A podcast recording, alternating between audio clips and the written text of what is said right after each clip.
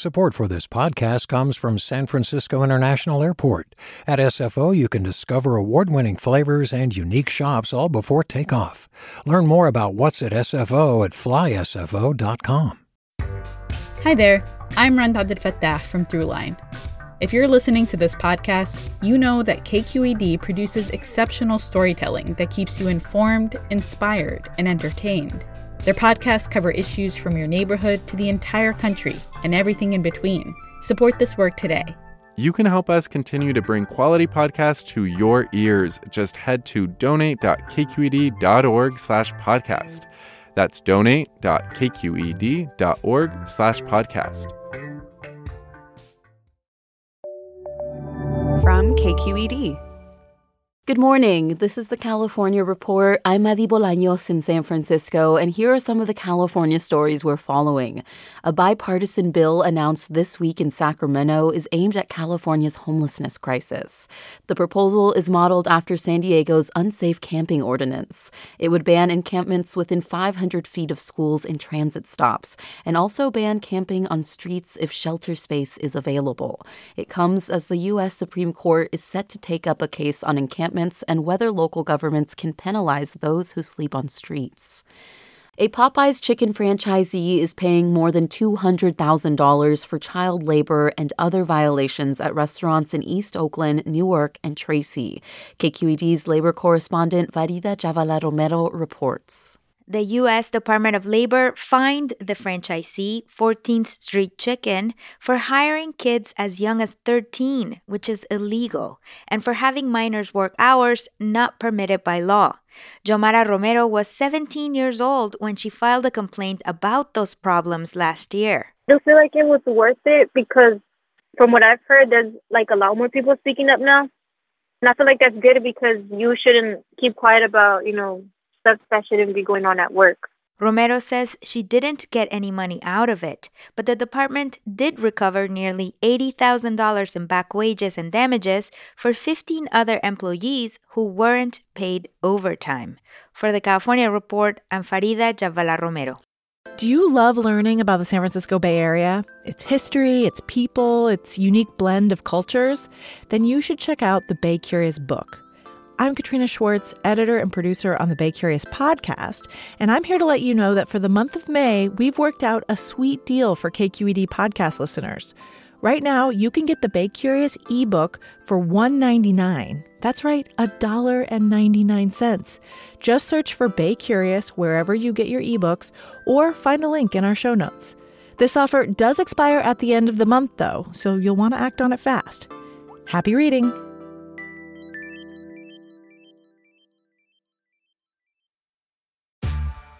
Hey there, this is Brittany Luce from NPR's It's Been a Minute. KQED's podcasts like The Bay, Bay Curious, MindShift, Right Nowish, and more all tell the stories of the Bay and beyond with reliable, human centered journalism.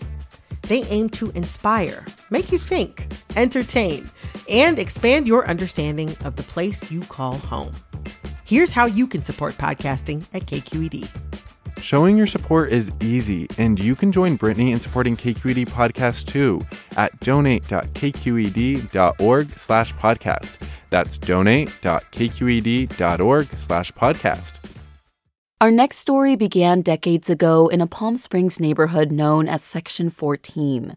The homes there, the city decided, were eyesores, and officials wanted to promote tourism. So they forced out the mostly black and brown families who lived there. Crews tore down everyone's homes and then burned them, sometimes with people's personal possessions still inside. That was in the late 1950s. More than 60 years later, in 2021, the city publicly apologized for its role and promised to hire a reparations consultant to come up with a plan to make these families whole again. Now, in 2024, the Palm Springs Section 14 survivors are still waiting.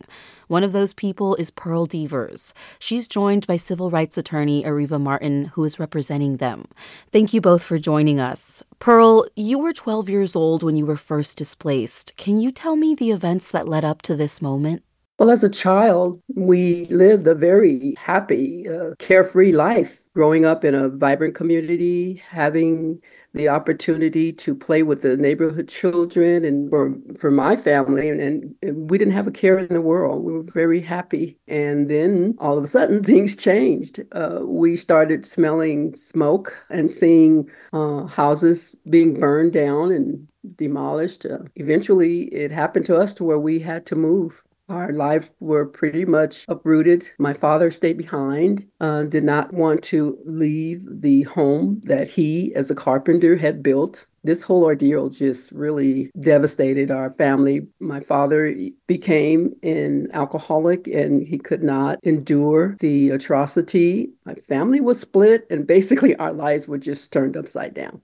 And how have these moments in your childhood, how have they affected your life to this day? I didn't know really what had happened until I was an adult. And when I look around, I understand now why my parents couldn't afford to send me to college. I better understand now the uh, issues that my uh, brothers have.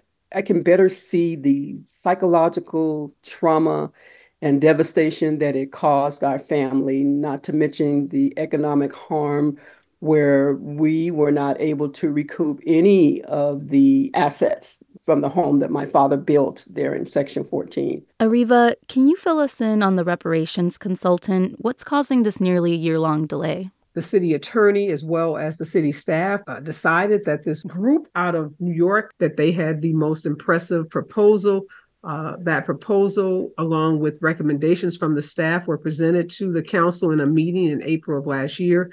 And by a three to two vote, the council decided not to select that group uh, to come in and to try to help negotiate resolution with the survivors and descendants. From our perspective, the time for bringing in that kind of consultant has passed. And we believe that the city has the capacity and the capability within its own team to come to the table and negotiate with the families in good faith.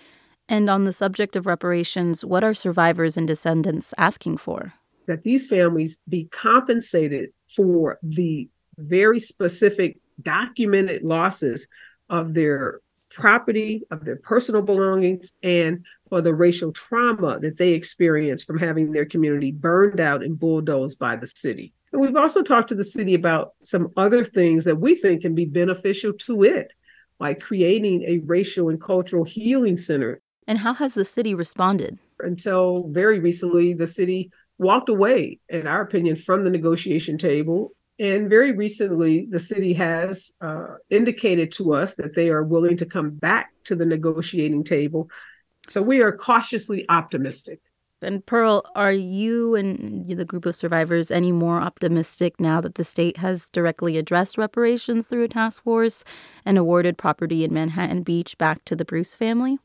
Well, we're always hopeful. Any anything leading to that indication is is is hopeful. Well, thank you both so much for your time. I appreciate it. Thank you. That was Pearl Devers, a Palm Springs Section 14 survivor, and civil rights attorney Areva Martin. In a statement, the City of Palm Springs said the City Council is committed to developing achievable, lasting programmatic efforts and initiatives that will make an impact on the lives of those who lived and lost their lives in Section 14 during the 1950s and 60s.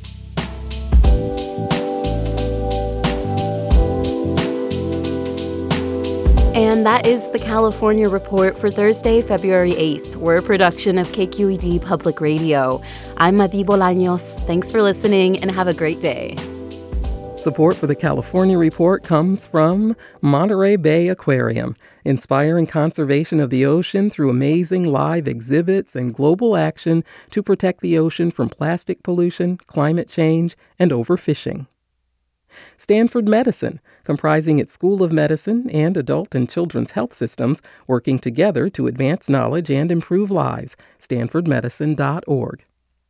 And Eric and Wendy Schmidt, whose philanthropy works to create a cleaner, healthier, more secure world for all, on the web at theschmidt.org. Hi, I'm Sasha Khokha, host of the California Report magazine. Every week, we bring you stories about what connects us in the giant, diverse Golden State. Because what happens in California changes the world. I love this place. We were once seen as like the place to be, California. the land of milk and honey. That's where you go to Sunshine State, but we just have challenges right now. KQED's California Report magazine. New episodes drop every Friday, wherever you get your podcasts. Hey, it's Glenn Washington from Snap Judgment. And if you love what you're hearing, and I know you love what you're hearing, please consider becoming a KQED member.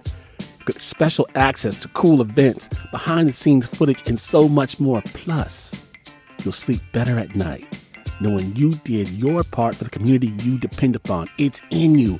Please be in it. Visit donate.kqed.org slash podcasts to sign up now. That's podcast with an S. Thanks.